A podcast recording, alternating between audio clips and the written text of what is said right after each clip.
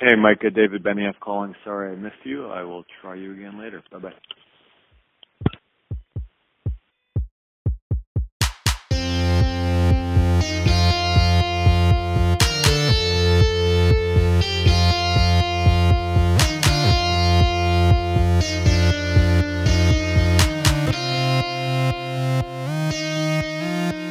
Hey, I'm Christina Rea. Welcome to Breaking Out of Breaking In, a practical filmmaking podcast about taking your creative career into your own hands, breaking down all the things that are holding you back, and making great work that gets seen without playing the Hollywood game or at least while changing the rules.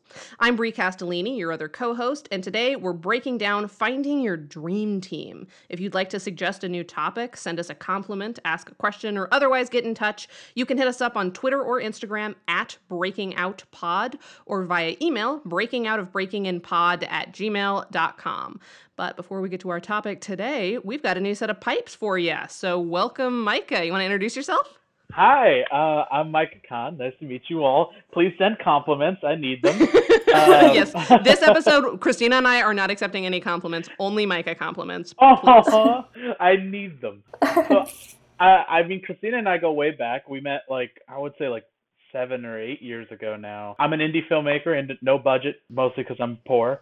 uh, Relatable. Yes. Yeah, topical. But my my journey really just started just like you know, I decided to make films. I did a couple feature films in New York City as an actor, and I realized I didn't want to be an actor, but I loved what was going on behind the scenes and like the decision making, and I like I love problem solving. I'm always just that naturally that kind of person like, how can I help? What can I do? So like I kind of like moved back home to like here in Albany, New York, and uh, I went to a production school, which was the new school, so I can learn how to light, edit, and do visual effects myself. So that's I learned how to do everything myself, so I didn't have to kind of rely on people. So it started off with me doing most positions, wearing multiple hats, and just trying to figure out how to make these short films. And I, I slowly started getting better at them. Like, it, you know, it was for a while, it was like me like duct taping like a boom to my backpack and like holding it here and having like a like a rig on like a camera and just like shooting this way. Like if you watch one of my old short films, which I keep on YouTube because I'm like whatever, man. It's a, it's a time. But Yogi Battle was just like I had a boom duct tape to me. Back when I first started making films, I had a very gung ho mentality. Like, well, let's just get it done. Let's just get it done. But as I feel like my quality started to get better, I started to take more time with stuff. So like I, you know, I went from making like seven or eight short films a year to like two maybe maybe i'm down to one now. Like i literally that still just, feels like a lot. Yeah. Yeah. Oh my god but they were terrible. Like don't get me wrong like they were not they were not good short films. They were like i i don't think i started to really figure out what i was doing as a filmmaker until I made my action film, The Summit, which got went into which got into a bunch of film festivals that I just shot in like an Osmo, like for like after the Battle of the Bastards came out in like Game of Thrones, I felt really inspired. I'm like, I'm gonna make a sword fight on top of a mountain and it's going to be amazing. And it i didn't realize that i had to hike a mountain to do get to the top of the mountain and so that was really hard. Uh, i thought i was going to sean bean about it, it i thought i was going to die up there i'm not going to lie to you. I'm not convinced i came back and then mm. like i made a couple other short films here and there that really weren't me where i was just trying to feel like i was trying to sound like other filmmakers. Like i mean i went through my edgar wright phase i went through my kevin smith phase like i went through like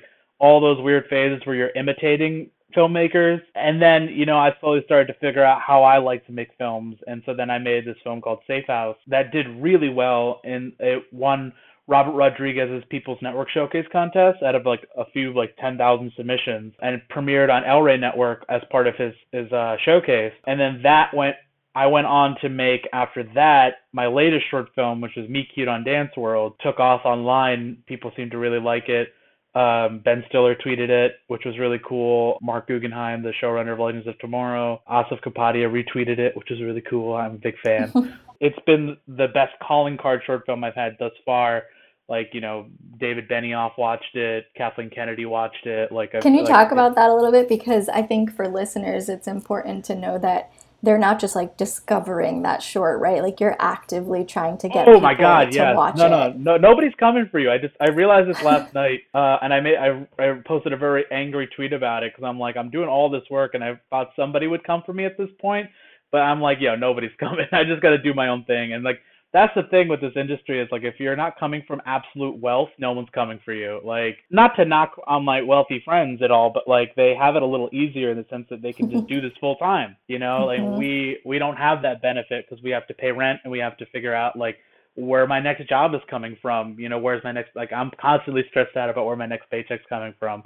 But that being said, um, so with the David Benioff thing is like I went I my girlfriend and I we didn't get like anything at the Austin Film Festival last year, but we were like no matter what, let's go. Let's go to the festival and like let's just try to network and let's just try to meet people and I went to this bar with my girlfriend and I'm like, "Yo, I have a feeling I have a weird feeling that David Benioff's gonna show up, and she's like, "You're crazy," and I'm like, and I'm and I'm hanging out at the bar, and then somebody comes in, it's like, "Yo, David Benioff's at the bar," and I was like, "Shut up!" And I I I took that as a like a, a sign from the universe to just go talk to him. So I ended up sitting there talking to him for a while, and he gave me his email at the end of it, and I didn't, and I literally ended the conversation was like, "You don't know me yet." But I'm going to direct something you write. And he's like, All right, here's my email. And so and so we stayed in touch after that, which was really awesome. I could play you a voicemail he left me too, which is my my trophy that I keep so all your listeners can listen yes, to it. please do. Uh, people are like, you shouldn't show this off. I'm like, yo, people have to understand, like, I'm a no budget filmmaker, and one of the the guy who made the most expensive TV show of all time called me, and it's like, I like your films a lot. like, that's my like little like that that this keeps me going every day. Like, I'm you like, should put a quote of the voicemail on your resume, like on your CV when you submit for It- jobs. Actually, so um, he gave me a really great pull quote to use on Meet So That's if you awesome. if you if you look at the poster for Meet on Dance World, it says, and I'll quote from the top. It says, "Never seen anything quite like it before. I was smiling the whole way through. It's fresh, original, and kicks ass." David Benioff. He's nicer than he needs to be. I'm all. That's all I'm saying. Hey, Micah, David Benioff calling. Sorry I missed you. I will try you again later. Bye bye. Did you guys hear that? Yes. I missed his call because I was driving my dad to surgery. Oh God, that's the best voicemail I've ever heard. Especially with the build-up. We've been waiting for this voicemail in case I have cut this out in editing. Listeners, for like I'll, five se- I'll send it minutes. to you. I'll send it to you. I'll send it to you. I'll send you the actual. I don't care anymore. Like this is the thing is like I think that the, this industry is super super private about what like goes into this industry. Like Yeah. it's so private about like they they they don't, they don't want to tell you like how they got certain things, and Mhm. like I'll tell you like I just met him at a bar and he liked me. That's it. Like So yeah, let's take a step back. What does the approach look like? Like actually walk me through this night. Paint me a word picture. How did you approach? How did I approach Benioff? Oh my god. Well, first of all, I was I was uh, two drinks down. Um, Great. And so that Okay. really helped. That really helped. But like, I think the thing is, is that like you can't approach people just being with your hands out. Like, hey, like I want something from you. And I I, I never try to do that. Like, I never try to be the type of person who's just like, hey, give me stuff, please. I deserve it. Because truthfully, maybe it's my imposter syndrome, and I'm like, I don't think I deserve it. but I'm a huge fan of Game of Thrones. Like I, I know a lot of people. If, if people know one thing about me is that I'm a huge, ridiculous fan of Game of Thrones, and still am, even though I was severely disappointed by it ending. I threw like these big Game of Thrones parties. I was not okay in the mind yeah, that Um, was the one show that me and my roommates, even after we stopped living together, would come together for once a once a week. Somebody had an HBO like yeah temporary account. We would trade off who had to got, get the free trial, and we would watch that together every week. Yeah, exactly. Um, so I mean, when when when I when I heard he was there, I was just like, you know what, I just gotta tell this guy, like, yo, your show influenced me. Like, it's like Battle of the Bastards is really what set me on my path to try to figure out like what I liked in this industry and like how I like to film stuff. So I really just talked to him about Game of Thrones for a little bit and how like what about it specifically, like the the different approaches to the characters that I really loved. And then and then we talked about action movies for a while. Somehow the conversation went to action movies and and then yeah eventually he uh obviously like i was like listen man like you don't know me right now but i promise you like i'm going to direct something that you write someday. Like i feel like that's better than saying hey give me something to do. I'm like listen i'm going to do this thing and like Yeah. and we're going to work together. Like and i think he liked that. That's my my guess is that he liked it. I don't know. I never asked. I'm wondering if were there other people waiting to talk to him, or were you just like sort Oh, of 100 prime percent. time? Uh, there was there were people trying to talk to like everyone there. Uh, somehow the conversation just kept coming back to me, and I appreciated that. Like he clearly was enjoying talking to me. I mean, I don't know. Uh, I don't want to assume, but he called me, so I'm assuming I'm assuming he liked me somehow. Well, it sounds like you guys had stuff in common that didn't have to do with you being thirsty for a job. Like it just Yeah. you just Don't get me too- wrong, I'm too- still thirsty for a job. but you you Don't get me- managed to I'm quench that thirst. you I'm hit it. I want that job. I want that job real bad. And you know, um, I've been I've been this whole year. Um, you know, Me Q's been really good for me in the sense that like you know it was the best film I've done so far, and and it's because you know it. Uh, maybe we we can talk about this later. It's because I found my collaborators and they they went 100% as hard as they could to help me make the best film I could. But we can, I mean, oh, so let, let me, the Kathleen Kennedy thing, uh, the whole Lucasfilms thing that happened uh, was dumb luck. And I'm not even sure if I should admit this out loud, but I went to the Sony Hacks website and I looked up her, like, the email she was using when she got hacked.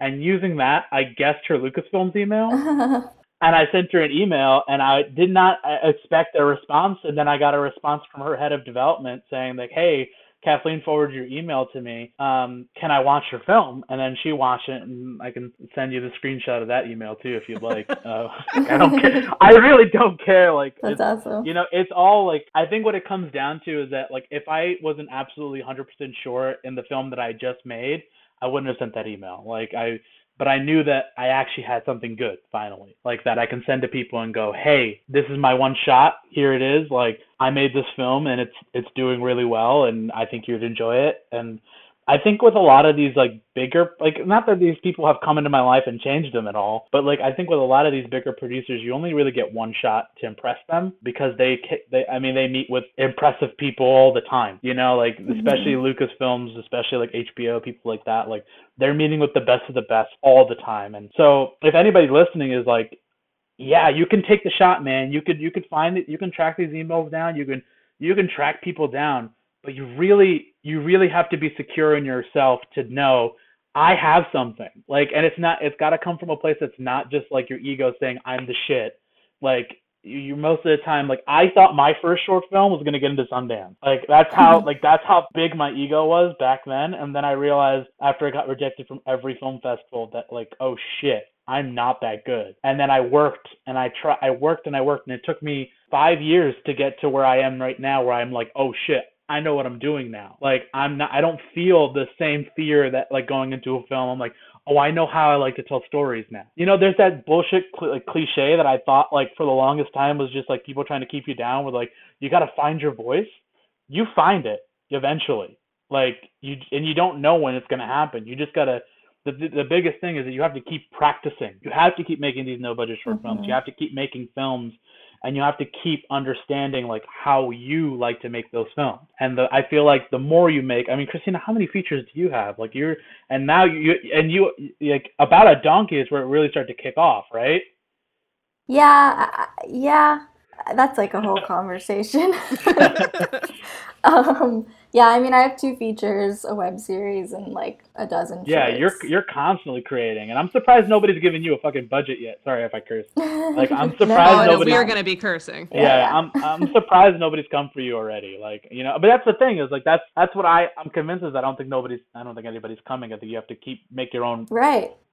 Yeah. at this point. You find your people and you you you trek through that jungle together. You might meet new people along the way. They're like, hey, I know a new I I, I can help you. I know how to get across this obstacle. And uh, and sometimes you don't. And sometimes you'll meet people who don't have your best interests. They just want to take advantage of you and that happens. People, there are people out there that want to take advantage of you. Let's not pretend like it doesn't exist just because we're all creatives. Like there are pe- there are people out there who want to take the best of you and make it the best of them. It's funny. I just posted a status that said if a production is asking for a rock star PA, they're gonna sub- they're gonna subject you to abuse on set. Like they're Oh, just God, looking yeah. for if like we're looking for a team player. I'm like, oh yeah, they're gonna be dick to you. Like they're gonna take advantage of you every way they can, and then at the end of the shoot, they're gonna be like, "Good job," and it's gonna you're gonna feel like you're actually being treated like a human, and that's gonna give you the illusion that you've bonded over your trials and tribulations, but you really they just abused you for like six months. Micah, you've mentioned it a couple of times. You've actually sort of found our segue for us. So let's let's segue into collaborators. So you said Yeah. that you started out acting in New York. How old were you when you were acting? Probably 19 or 20. Yeah, I was I was a little too too young to be in the city alone. I feel.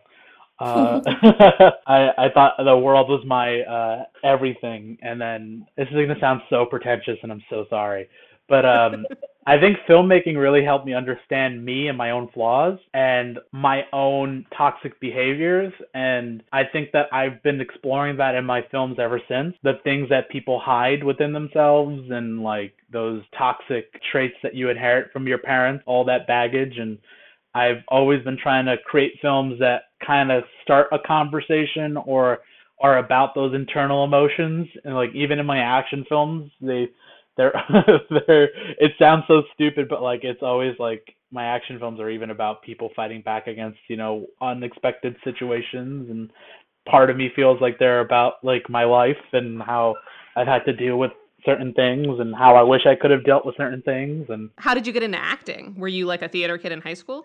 No, I wanted to be, um, but I never got into any plays. I actually was a I was on the wrestling team in high school, and then I quit wrestling to audition for Beauty and the Beast, and then I didn't get it, and then every day I had to deal with my wrestling team calling me a loser. Um, it was weird. I, high school was toxic. Let's just, just just say that out loud right now. I went to a very majority like Caucasian high school that based and very racist. Ask me about my Munchkin story, and I will tell you how it's implicated in a plot to assassinate former President Obama because of my high school's racism. Oh. Jesus. This was in Albany.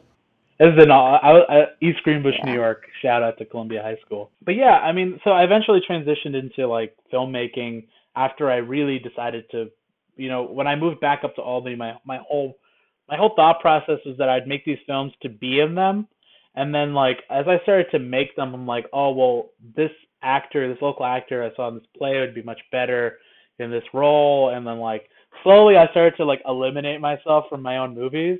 And I'm like, well, this person be better. And then I realized like, oh, these people would be so much better because this is what they do, you know, like, and it started to like, you start to realize that you can't do everything and you can't like you're not as good as you think you are. And so eventually I started working with, you know, my my collaborators, my my oldest collaborators like Ulysses Gonzalez, John Mechner, and Christina Noriega, like, and all those those people that I've worked with almost in all my films now. How did you meet them? Okay, so John, I met. Uh, I think I just auditioned him for my first short film, Exactly What You Need, and I cast him as the villain role in that. And then we just started working on everything together. Ulysses and I did a web series when I was like 18 uh, or 19. Like we did a web series together, and uh, we just stayed in touch. And so like we eventually when I started making short films, I asked him first, and he would always like say yes or no. And and uh, Christina, I met at uh, oh sorry, Kristen, I met. I don't know if you remember Christina. Did you ever go to Film Interchange? Yeah. Yeah, I met Christina. Uh, Kristen, sorry. I met Kristen at Film Interchange like ten years ago. I feel at this point, eight What's years film ago. interchange? It was Meetup in New York that was originally called Film Forward. Mm-hmm. It was started by Jen Mellow? Jen Mello. yeah, yes. Um, it was just like a meetup group where every time they would have like a guest speaker and then there would be like networking time after. And I Is it affiliated I- with anything? it wasn't affiliated with anything, no. It was it was actually it's funny, it's how I found the People Lounge, which was our original Indie Works venue in the Lower East Side, because she started hosting them there and I was like, Oh, this place is cool. But that's a whole other story. um, yeah, it was like it was in 2012 when I Yeah. was going. I went to a few, and I just I met Jen at some festival, and she told me to come. And so then I was like, oh, let me check it out. And I think sometimes it was free, and sometimes it was like ten or twelve dollars at the door, and I often went when it was, free, um, as Same. opposed to, or like I would volunteer time with something so that I could get into the ones that cost money. But yeah, I stopped going after a while because I felt like it was a lot of green people, which I was at the beginning, but then it had kind of like I I was getting into festivals and like going to bigger networking things, I would still show up, especially when she started asking me to be a speaker. I think Christina and I met there too. I'm just not quite Yeah. sure. I feel like we met at Film Interchange. I believe we did. I think it was it was like everything in New York where it's kind of like what you make of it, right? Because there's going to be a lot of like egotistical people. There are going to be a mm-hmm. lot of people that overhype what they've actually done and what they're actually able to do and it's a mm-hmm. lot of people wanting to see what they can get out of you, right? Yeah. And it's not like this authentic connection, but then there are occasional situations if you really like give it a shot where you can just have a conversation with someone mm-hmm. and it could turn into something. And so I didn't find any of my main collaborators at those, but I did find people that I've generally like stayed in touch with who whose work Yeah. I've enjoyed watching. Yeah, I think that what I learned from all these networking events is that like you're never these people who are already a little bit ahead of you, like especially like I, I hate to because I've never met anybody on those those events like that were like higher up that like stayed in touch with me except for maybe one person who like but mm-hmm. never they never really help you. They just kind of like you want to talk ideas like let's talk ideas for days, but like what I've noticed is that it's the people you network with laterally that you end up working like yes. that that always bring the ladder back like for you you know like i've i've Mhm. and i think i wish that people would listen to me more often when i say like then again maybe i'm an asshole because i networked with david benioff at a bar but but i'm like he he hasn't helped me you know but my friends have like these people like they're not gonna bring the ladder down for you because i don't know network laterally is what i'm trying to say it's like they, no one's no one's gonna the no one's no one Absolutely. If and also like just sorry, we should definitely talk more about your collaborators, but when I think about my own, I have had a similar trajectory in terms of like getting better and making a lot of stuff to Yeah. get there, right? Because I think that's how everyone starts and should start. Yeah. But my a big part of why I would say my work has gotten better is because my collaborators have gotten better not because they're new people but because we grew together. Yeah. and so now my DP, who is like way out of my price range, if I didn't know them, hmm. would be suit like is is cost me nothing, right? Because we we have grown together, and so we so we work for each other for way cheaper Right. or for free. Versus like if I were trying to pursue that caliber of a DP now. Mm. Or even way back then, without having built that foundation, right? And without Right. like that sort of system that we've built together. Exactly. Yeah. Yeah, and that's the thing is like, you know, as long as you you eventually find those people. Like I feel like everyone goes through that phase where you just meet the talkers and then you start you slowly start meeting the doers and then some of the Mhm. doers are not good people and some of the doers are good people and you tend to gravitate towards the good people and and then you start to grow like and that's the biggest thing is like for a lot of filmmakers is like you got to know that you're not that good. You're not quentin tarantino like you're you got to work you got to learn to get better and you have to grow like you're not going to be making the best films you make right off the bat. I, I hate to say this maybe somebody on the comments will eventually say oh i'm an asshole for saying this but like you're not that good yet and i learned it. I thought i was going to be amazing at this but i sucked for so long and i think a lot of people need to see past that. Nobody sees that they suck until someone tells them i guess and then you start to grow and then you start to get better. You start to get better, and then you start to get better, and then you, like I've gotten to the phase where I can't watch my old short films, but Meet Cute I can watch. Like I'm like I can every time it comes on I mm-hmm. can watch it. I'm like that's a huge win for me because like I'm not cringing when I watch it. So let's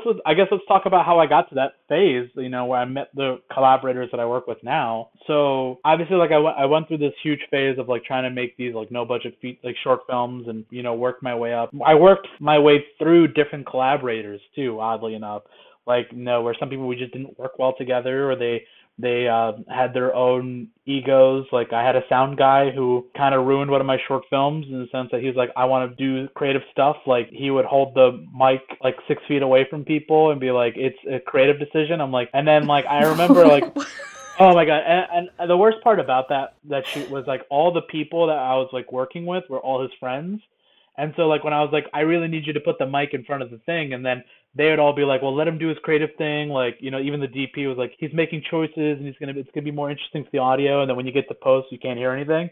And I'm like, God. and then he's like, "Oh, I'll fix it. I'll fix it." And I'm like, and he never, and then he bailed.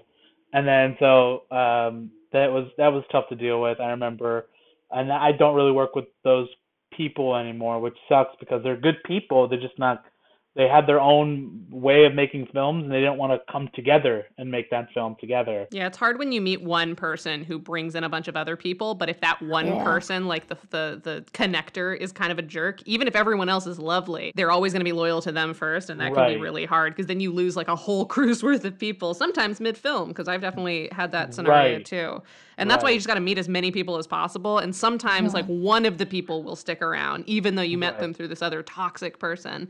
And then that person will know a couple others. And now that they're the link, it gets a little better. It's, it's all about evolution. You're not going to find your dream team immediately. Right. That's right. Right, but it so it was that film. So I spent a lot of time in post trying to fix the audio and cutting out as much as I could to keep the the story as lean as possible without having to deal with.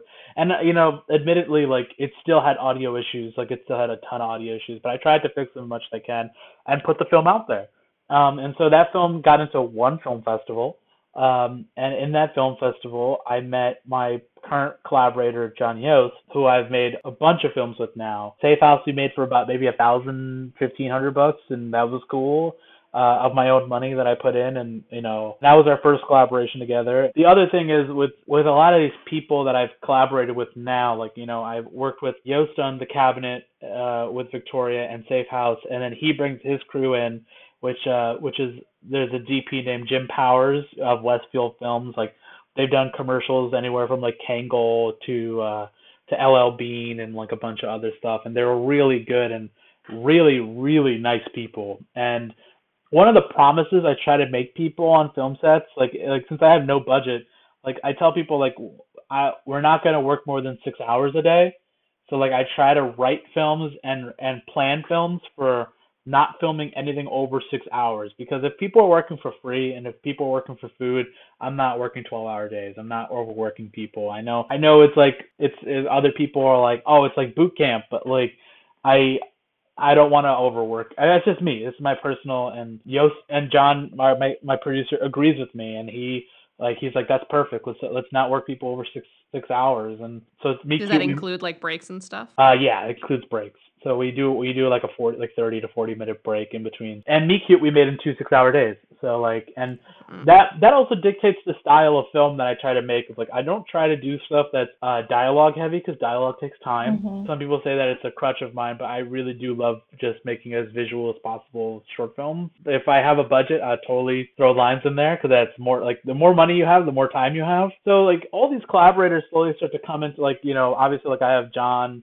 uh, my my act- my core actors that I work with, you know, like I like I pick I either write roles for them or like try to you know create new stuff for them and like and they I know that they'll come in because they're gonna they're gonna work on something they haven't done before and that's something that I try to do is I try to make stuff that people haven't done before. Like Meet Cute was a musical and people did not expect that because I just made this like really hard hitting action movie right before like That's a really good piece of advice, actually. Uh, Yeah. Just really quickly, I want to I want to mention that I think something that especially like auteur, you know, writer director types, especially when they're new, forget is that like to get people on board, it's not just about like you had a good idea because some people Mm-hmm. might work for you for that, but a lot of times it's what are they getting out of it? Is your DP going to get a chance to flex and try out that new piece of equipment that they got? You know, is- are your actors going to get to add something to their reel that isn't there yet? Like, Right. are your is your sound person going to get to do a cool soundscape? Is your production Right. designer going to have like 50 bucks to go wild with? Like, what are other people getting out of this career wise?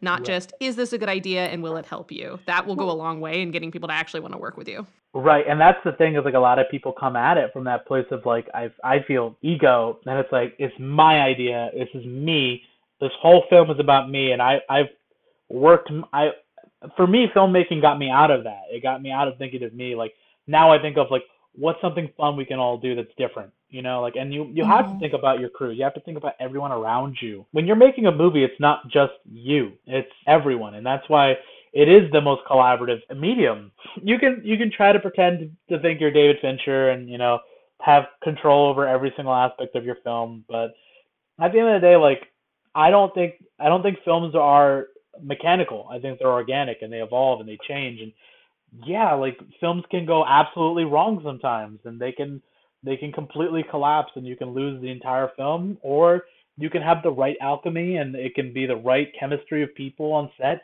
and that film turns out to be incredible. And that happened with Meet Cute. Like we all clicked so well on that set, and that that was seven years of me trying to find the right collaborators, and finally, all of them were on set together, and we all made this dope short film. And like, I'm excited mm. to see what we can do next. But like, that's that was a that was a journey. That was that was a long time to find people. I, it it blows my mind when people don't consider the other people on their set. Like, there are there are human beings on your set trying to make your vision and your your job is really just to keep keep the the sails pointing in the right direction that's your only job as a director it's like figuring out like how to keep your like the the tone of the story right. And i think that's where a lot of people go wrong is they think that directors have to make every single decision. And i think that i think that no your your only real decision as a director is to create the tone and to keep the tone the same throughout the film. Like yeah you're more like a conductor. Mm-hmm. It is yeah it is a hard job but you're your job is to find the right people to bring into that position to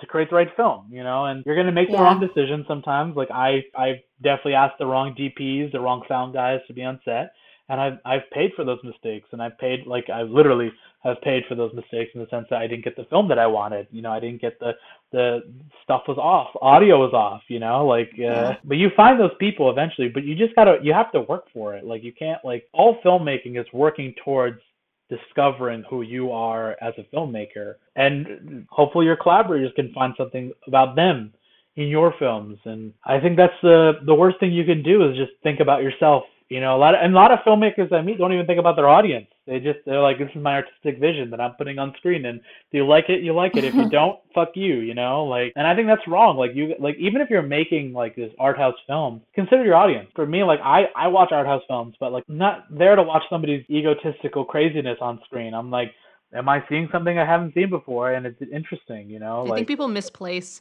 good for interesting because there's a lot of yeah. good films technically right. but yeah. like there's nothing new about them there it's the same film we've seen 18 times yeah. cough cough every white male director starting out like they all make the same yeah. fucking film like the first five years of their career and nothing against them you know again like micah said you're going to work for five seven years to actually get everything in place to make something like really tremendous but also like yeah, if your goal is to get people to watch your film, then you have to think about the people watching, not just you. It's not enough right. to make a good film or a good web series or a good whatever. Right. You have to make something unique, something that people haven't seen before and that they will want to watch, not just admit, yes, you mm. did a competent job, here's a treat. Like that's right. that's nothing.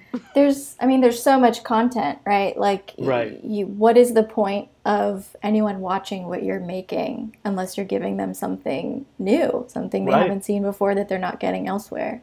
Right. And that's definitely like that's definitely the thing is like, you know, if you're if you're gonna make something new too, guys, like anyone listening, like people aren't gonna like it. It's just a fact. Like there's gonna be people who don't like your film. It's gonna happen. I've already been rejected from three film festivals for Meet Cute on Dance World, and meanwhile it's been tweeted by Ben Stiller and you know like people online love it. But film festivals don't and this is the part of the other problem is like it always comes back to diversity and inclusion. It's that problem. All these big film festivals have the same screeners. They're all straight white yeah. people. And yeah. it's like they only relate to films that are about existential dread depression or and they don't choose people of color like stories by people of color unless it's about our trauma because that's the only time they can honestly feel something about us. Like all these diversity and inclusion initiatives like you know like we women and people of color like we just want to fit in and the industry doesn't want us to. Like that's eh, they can try they can they they they talk a really good game i feel but like like I had a TV director tell me literally to my face, I'm not gonna help you because diversity programs are keeping me and my friends from paying their mortgages. Like that's the mentality that's still in the film industry and the TV industry. Back to the screeners thing is like this is most films in film festivals, these big film festivals like the Sundance, yeah. the Toronto's, like they only pick films that are about people of color trauma because it's the only time these white guys that went to film school can be outside of themselves about it. Otherwise, then it's just like, oh, it's another short film about a person who wants to kill themselves. How many fucking times can I watch that movie, guys? Seriously like i can't do it anymore i mean this is totally speaking to the thesis of our whole podcast is making great work that gets seen without playing the hollywood game like yeah. your right. incredible short film that has a pull quote from uh, david benioff is something that's going really well on the internet and when you mm. directly go to the people but film festivals are turning it away because it's not right. it doesn't fit into their paradigm so fuck right. them right Right, and uh, this is the this is the problem I'm having with the industry is like they only care about our pain and not our our fun, you know. Or with the exception of like when they have one Indian person, they make an Indian film and they always throw like the Holi scene in it, like where they're throwing colors yeah. at each other, and I'm like, I'm sick of seeing that. Like I'm sick of like there's so much more to to India and Pakistan and South Asian culture than just like the stereotypical stuff. And I'm still trying to figure it out. And that's what I'm trying to do with my films is like trying to create worlds that I'd like to live in. Like not not without problems. I don't want to live in a perfect world. I know that there are there are always going to be problems in people's lives, but like does it have to come back to our race? Does it have to come back to your sexual preference? Like, can't like two lesbians like rob a bank and it not be about their relationship? Like, I'm waiting for the day where like they like lesbian movies have power too, like, and they're not just period pieces. like, give them electricity, please. Uh, Micah Khan, give the lesbians electricity. it kind of goes back to again the thesis of our podcast where it's like you can't change the system by playing its game right like Right. unless we change who the people in power are Mhm. there's really no way to change it as like one individual pursuing right. a filmmaking career because at best you just get to be like the token that gets Hmm. through and then you're just like playing this game you're not able to change it from within right and, Right. and so we're all about sort of people like yourself who who are kind of you know you're not rejecting the possibility of getting to that level and getting in the door but you're also taking your career in your own hands and you're getting your work in front of the people who will enjoy it who want to see it right Right. and isn't that the point of making them? right Right, like right. It's about finding your audience no matter what. I do love that and I relate to that. I wanted to just kind of, as we're wrapping things up, talk about how you, for the most part, are meeting collaborators or just Mm-hmm. people in general, and if it is mostly festivals at this point, or if there are like Yeah. specific sites that you that you use that you've found success with, especially in terms of casting. Like, how are you casting your roles? Yeah, so um, I would say film festivals was the beginning. Like I film festivals, I met a lot of my collaborators like early on. Like John, I met at a film festival, and like I think the biggest thing is like if you shouldn't just go for the people who have the shiniest films. Go for people that you like their films. Like you like if if you like their films, there's something about them that you relate to already. Like that's there's no hiding who you are in your movies. Like if you if you see see a film at a film festival that you like, talk to that person. That person might end up being your collaborator, like me and John, which is awesome. And we've worked together on almost everything since 2015, I guess. We've I've worked on his films and he's worked on mine. Like, and then what's really been working for me, like you know, in quarantine, I I feel like I found new collaborators and new writers, and that's this mostly through Twitter, honestly. Like I got really active on Twitter and networking and talking to people on there and I've I've met, you know, some really interesting people, like just talking to them on Zoom and stuff like that and you know, wanting to collaborate with people like on like, new new script ideas and new like cuz I'm always looking for stuff that's just outside of me too, like or the stuff that I relate to but also like, you know, I might necessarily think about writing myself because I don't think you can do everything, you know. Other than that, it's just it's paying attention, you know, like there are film what like there are obviously like the curated lists online of films and short films and i think short films is the best way to find collaborators like i think that it's it's basically like like you short stories you know like you like when i want to read a novel like like or new try a new author like i read one of their short stories first and see if i like the writing style. Um the same with short films you know. I probably wouldn't go on short of the week because they're a bit pretentious but um but like something like um director's notes or film shortage they they um they play some pretty interesting short films and reach out to those people talk to them you know. The, this is the thing is like a lot of people don't move forward because they just don't talk to people. They just talk. Like we're all we're all going through our own stuff that we're uh, nervous about or as long as you're not meeting the wolf like the the wall street type people who already think they're the best which i don't think that's the majority of filmmakers. I think all of us are trying to do the best we can. Where else have i met people? Oh my gosh. Networking events really. Like like i again like film interchange like going to film networking events talking to people um, on Twitter, Facebook. I mean, even Facebook, I've talked to people and met them, ended up working with them. And yeah, Twitter's my big place. When I got my my job um, at Stareable, which is a web series community that I helped build, the reason that I started working there is because I would go to the they would have like we uh, monthly happy hours for web series creators, Yeah. and all of us knew each other from Twitter, but went because we were like, ooh, they're paying for the drinks.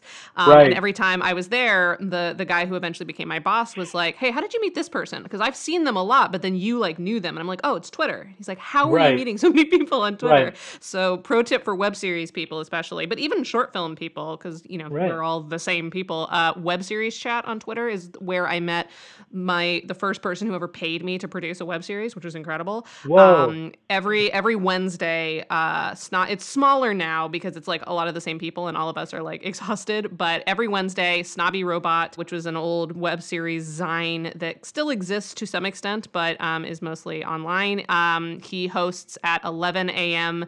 Pacific time, 2 p.m. Eastern time, web series chat. So hashtag web series chat, and he picks a topic or someone who guest down. hosts. It's that's where I met most people. That's how I learned about Stareable, which became my job for two and a half years, and that's that's how I funneled all the people Yeah. into Stareable. Because yeah, we would just we we just have an hour a week where he picks a topic and we talk about it. So sometimes Yeah. it's like, how do you find good locations? How did you meet your cast? Uh, recently, he's been doing a lot of like industry stuff because he's running out of ideas. So it's like, Mm-hmm. you know, Vimeo is thinking of adding uh, like a basically resume portion to your your Vimeo profile yeah. what do you think about this? What would be useful to you about it? And like we all just kind of come together and talk and workshop. And at the end everyone does shameless self promos so like for the last five minutes he's like all right now you you assholes can talk about yourselves. And Yeah. we'll retweet each other. And i found a bunch of cool work through there. People have found my work. And yeah i some of those people are, are some of my closest friends now because we just started Yeah. talking on twitter. And at first it wasn't like what can you do for me? It's just like yo what's up? We're doing the same thing. And as we got to know each other and realized our sensibilities like you know i've been on panels with these people they've programmed me i've programmed them you know Yeah. they've hired me i've hired them and it's just because we had a shared interest and we're not just like me me me we were like hey Right. how can i help you right. It's it's again it's it's networking laterally, right? It's like Mhm. Right. it's not trying to reach to like the stars to be like, hey, notice me. It's like it's the people who are working, and that, I I noticed that it's the people you you'll find the people who are constantly like you know they're working because they're working. Like it's no other way around it. It's like you you'll meet those people who are like, oh, I'm working on this now. Like, oh, I'm filming this now. Like like those are the people like if as long as you're a doer and you're not just like it's like a group project right like don't be the guy who doesn't do anything like Mhm. don't be the guy who do, like lets other people do the work and then you take credit we're all tired of that person we're all tired of like we're tired of like that filmmaker that like lets everyone else do the work for them and then sits there and go i directed this or i produced this or like you know Also, work Um, travels. That's another thing. Like the way that you get collaborators is don't be a dick to people online, offline, at networking events. Like if you shit talk, people know. People Yeah. pay attention. And Yeah. like I've had people send me an email because like I know a lot of the web series community at this point, and I like people have emailed me like, "Hey, this person is casting or this person is hiring. Uh, do you know them? What's your what's your take?" And I'll be like, mm, "Don't work for them." Huge Right. red flags. Do not do it. Like I Yeah. will recommend three other people if you really need a job, but like do Right. not work with this person. don't don't do it like and you know it this the film industry it feels big when you first start out like it feels like it's insurmountable like it, like if you had told me like I'd be talking to the people that I talk to now like back when I first started I'd be like you're crazy like like this this they're like untouchables right but like the the more you work the more you prove yourself the more you collaborate the more like people like you like and not just like a superficial like it's like you want to be a good person. That's really what it comes down to because you're longe like there are obviously like the Brett Ratners of the world who get off and like get famous for being dicks, but like you know don't. We're tired. Like people are tired of it. They're they're tired of that like that auteur like uh douchebaggery that's like oh I need like it's a singular vision and you're gonna do what I want you to do. No nobody wants that anymore. Like that's it's the times are changing they're changing slowly but it's up to us as people to push it to the next level. And it takes people to work outside of the system. It takes like it takes disruptors to to to change Yeah. the idea of these film like how these film in, the film industry works you know? Like if if martin scorsese and the brat and the film school brat pack like they didn't change the way films were being made we would still be making films the old studio way. Like they they they took the camera off the tripod and just like hey like let's go figure it out like that's what people need, like a, a re um uh, innovation and reinvention, and also just be nice people. like, how do I meet people that I cast? Is like really like if I like the person, that's really I don't really even care if like they're the best actor sometimes because I know that like as a director, like if you can get people out of their heads, you can get a good performance, and like and that's about immersion on set. Like it's about and like Laura, my lead in Meet Cute, I had never worked with before I didn't even know if she could act, but I knew she could dance. And I was like, it's about. So what I did on set was try to create an atmosphere in which she felt the most comfortable. And like her friends were extras on set, and it was all about dancing. Also, it, does, it helps that uh, John Yost, uh, our producer, they're married, and he was the producer on set. So like uh, basically everyone that was at her wedding was on our film set.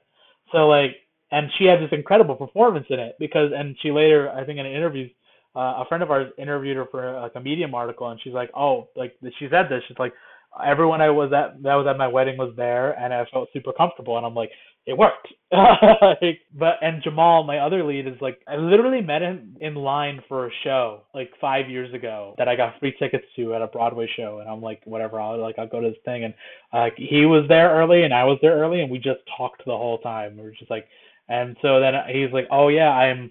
You know, he's a he's a professional dancer. He's Cher's dance captain for the last 17 years. And I was like, listen, I'm making this this dance short film. It's, it's not Cher, but it's. I hope you'll you consider reading the script and maybe you want to be in it. And he read it. He's like, let's do it. And then he was in it. That's really it. Like you know, yeah. like I really liked his vibe, and like you know, you you want to feel out people's vibes. I feel like, and you're gonna make mistakes, guys. Like everyone listening, like you're gonna make you're gonna you're gonna collaborate with the wrong people at some places. So you're gonna yeah. you're gonna work with the wrong actors. You're gonna work with the wrong DP, the wrong sound guy. It's gonna happen. Don't beat yourself up about it. You gotta like it's try this whole industry is trial and error until you figure yeah. it out. It's it's you're gonna fail.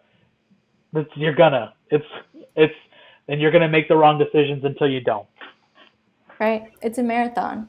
Right. Yeah. Exactly. So don't get precious about one film if it doesn't go well. Like it sucks because all of our our babies are perfect, but sometimes they won't end up being perfect, and that's fine. You know, not every kid grows up to be good. Some of them grow up to be serial killer DPs. That's a perfect analogy. Like your like your DP that you worked with. That's a serial killer. like like I'm sure the parents had good intentions. Right? Like like I'm gonna raise a great baby, and then all of a sudden yes, just, pointing at. So what we're saying here is have more kids. exactly. That's that's, a, that's, a, it's it's it's like living in like um like early like settlements, right? Like you have seven kids because five of them are gonna die. Like.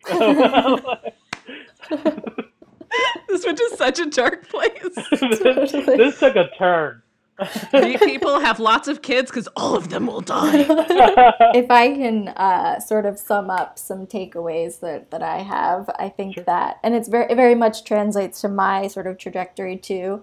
I think you want to be willing to just talk to people, right? Like put yourself out there, go to mm. events, get online. If you're not the type of person to be in person, you know, especially now during COVID, that's not really something you can do anyway. Look for opportunities to meet people and just kind of create connections. Do it authentically, right? You're not like chasing status, you're just talking to people whose work you really do like, and, and you're talking about what you have in common and what resonates with both of you or all of you.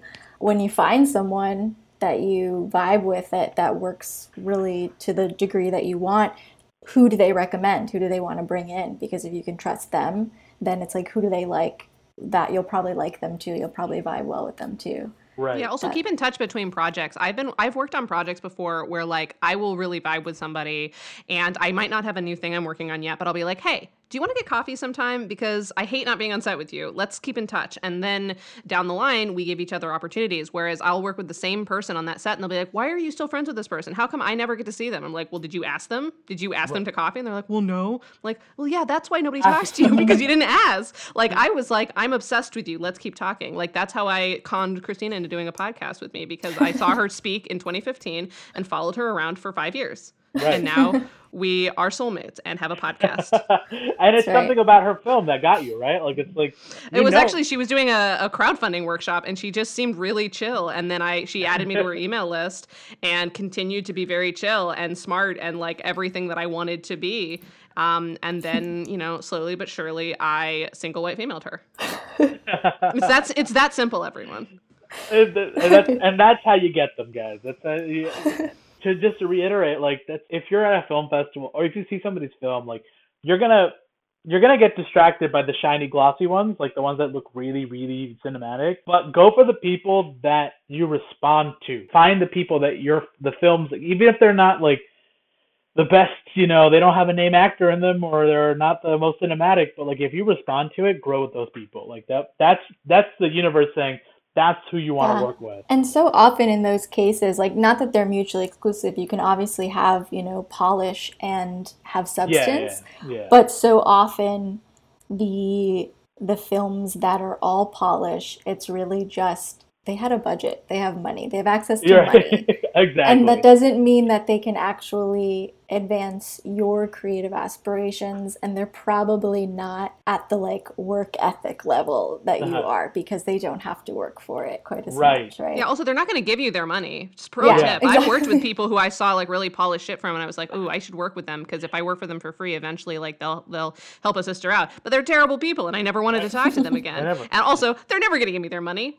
It's, I have to I, actually marry them and divorce them slash murder them in order to get their money, and that seems like a lot of energy. Just work with poor people who are doing great stuff, and you'll be fine. It's actually funny now that I'm thinking about it. Like what you said about Christina is exactly what I did with John Yost, my producing partner. Like I watched his short film at a film festival, and I'm like, I'm obsessed with your filmmaking. Can we be friends? And that's literally how it started. Like I mm-hmm. loved his short film so much. I was like, I love your short film. I want to work. Like, I want, like, I want to be your friend. That's literally where it started. Like, like I need. and then he was like, oh, okay. and then we stayed friends. And I'm still a huge fan of his films. Like, I, I think he's one of my favorite filmmakers, and I'm super happy that I get to collaborate with him. Even though we clash, like, we still get like we're friends. Obviously, like we we disagree, we get angry at each other, but like to, at the end of the day, like I'm super glad he's one of my collaborators because he tells me when something's not good. And same with Victoria, my girlfriend. Like she'll tell me, like, yeah, that short film's not good. You shouldn't do that. Like, you need people who are not going to be your yes men. That are not going to be like, oh yeah, that's you're a genius. Let's do this. Like, yeah. you, you, find the people who are going to be like, yo, that's that's a piece of shit. You should know that. Like. it's so true. yeah, I mean, I, I can't I can't think of a better place to end it. Well, Micah, do you have any final words of wisdom or uh, special plugs for where we people can find more about you and your mm. your voicemails? Yeah. I think I think the biggest thing I want to plug is that you know reach out to people. Like eh, there are like you were saying web series chat. Like there's script pipeline. Script pipeline does a really good mm-hmm. job of connecting people and connecting screenwriters to each other and filmmakers and they're all around like I honestly like I don't really like a lot of competition like the screenplay and film competition stuff, but they're good people and they really actually care. Um and like they will go out of their way for you if you and they'll set up phone calls with you and just be like, Hey, like how you doing? Like like what are you looking for creatively? Like you know, um, and they do like they've been doing on Twitter. They've been doing like exactly like web series chat. They do pi- hashtag pipeline writers, and they try to connect people through that. I don't think there's much for filmmakers just yet. I wish I could start one and start getting it trending. Or Christina, maybe you have a bigger following than I do. Um, like let's let's connect filmmakers like to do the same thing and chat with people. But other than that, like what am I doing right now? If you want to know more about me, uh, my website is micahazamkhan.com, or you can follow me on Twitter, uh, which is mk underscore plus ultra, or Instagram mk plus ultra, or add me on Facebook. I don't, and as long as you chat with me, like let's let's talk. Let's not just uh, stare at each other like from afar, like we don't know, like if we don't know each other. I don't want to this is an American Beauty. I'm not trying to film you with like as a paper bag, like flying around. Like, let's talk. Uh, where can people watch your film? Oh, Vimeo, Vimeo, Twitter. It's, it's my first pinned tweet on Twitter, or you can go on Facebook and look up Meet Cute on Dance World, which is my latest film. You can find it on Facebook. I made a page for it and everything. Other than that, like I just want to wish everybody good luck. Like it's tough. It's hard. It's a hard industry to be in. There's a lot of rejection and there's a lot of failing. And I feel like as long as you can push through, accept where you fail. Like it's hard to accept where you fail. It's it really um and and take breaks. I mean, I I always tell people this really stupid story about the act like the tree cutter when I tell them to, that when I really want to like tell them they need to relax or like really like take a step back like but there's this stupid story about this axe cutter or this tree cutter who goes to this lumber company and he's just like I'm gonna be the best tree cutter you've ever had. I brought my own axe. Look at it, it's really shiny And the guy, the guy who owns the lumber company is like, oh my god, okay, cool, I love your enthusiasm. I'm I'm so excited for you to be the best tree cutter I've ever had. And he goes out and he cuts the trees. He cuts 18 trees down in one day, and the guy's like, "Whoa, this is crazy! I've never had anybody cut 18 trees down. This is insane." And then he's like, "Don't worry, tomorrow I'm gonna do 20." And he's like, "Whoa, 20? That's insane. That's a, that's you work you, your work ethic's insane." And so he comes back the next day and he ch- he chops down more trees and he gets 16 and he's and the guy's like, uh, "Don't worry, it's an off day. Like you did really good yesterday. I'm sure." He's like, "Don't worry, tomorrow I'm gonna come back and I'm gonna do even better." And he comes back and he he, he does 15, and the next day he comes back and does 13 and 12, and he's and he's like, then the the guy who owns the company is like, "Oh, like are you okay?" He's like, "Yeah, I don't know. Like I'm working as hard as they can to do to cut these trees down, and I'm the, the this is the hardest I've ever worked, and I know that I'm doing it right." And then the guy, the owner of the the tree company asked, "Well, when's the last time you sharpened your axe?" And it's like he hadn't because he'd just been so focused on working. And um, mm. I think that's the thing. Like people need to. I don't know if that's a stupid story or not, but people sit down and really understand. Like you can do all the work you want. You can be relentless and work 24/7. Sit down and understand. Like you need to sharpen your axe sometimes. You gotta you gotta understand like it's not all work. Sometimes craft. Sometimes it's finding it, and it's the the proverbial like sharpening of the axe is, is is so many different things in filmmaking. It's finding your right collaborators. It's learning more about the craft. It's learning more about screenwriting. It's learning about everything that is involved in filmmaking to sharpen your axe and go back out there, chop some more trees, stop, sharpen, chop some more trees, like and practice, practice, practice. Like the act of chopping these trees is practice until you get incredible at it. I love that. That yeah. was not a stupid story. That was, yeah, was that was wonderful. so, uh, Christina, you want to take us out? Yeah, thanks so much, Micah. No problem. And thanks so much to Kelsey Rauber for our theme music and Kailee Brown for our podcast art. And to all of you for listening, you can find more about Kelsey at kelseyrauber.com and more about Kailee at kaileecristina.com.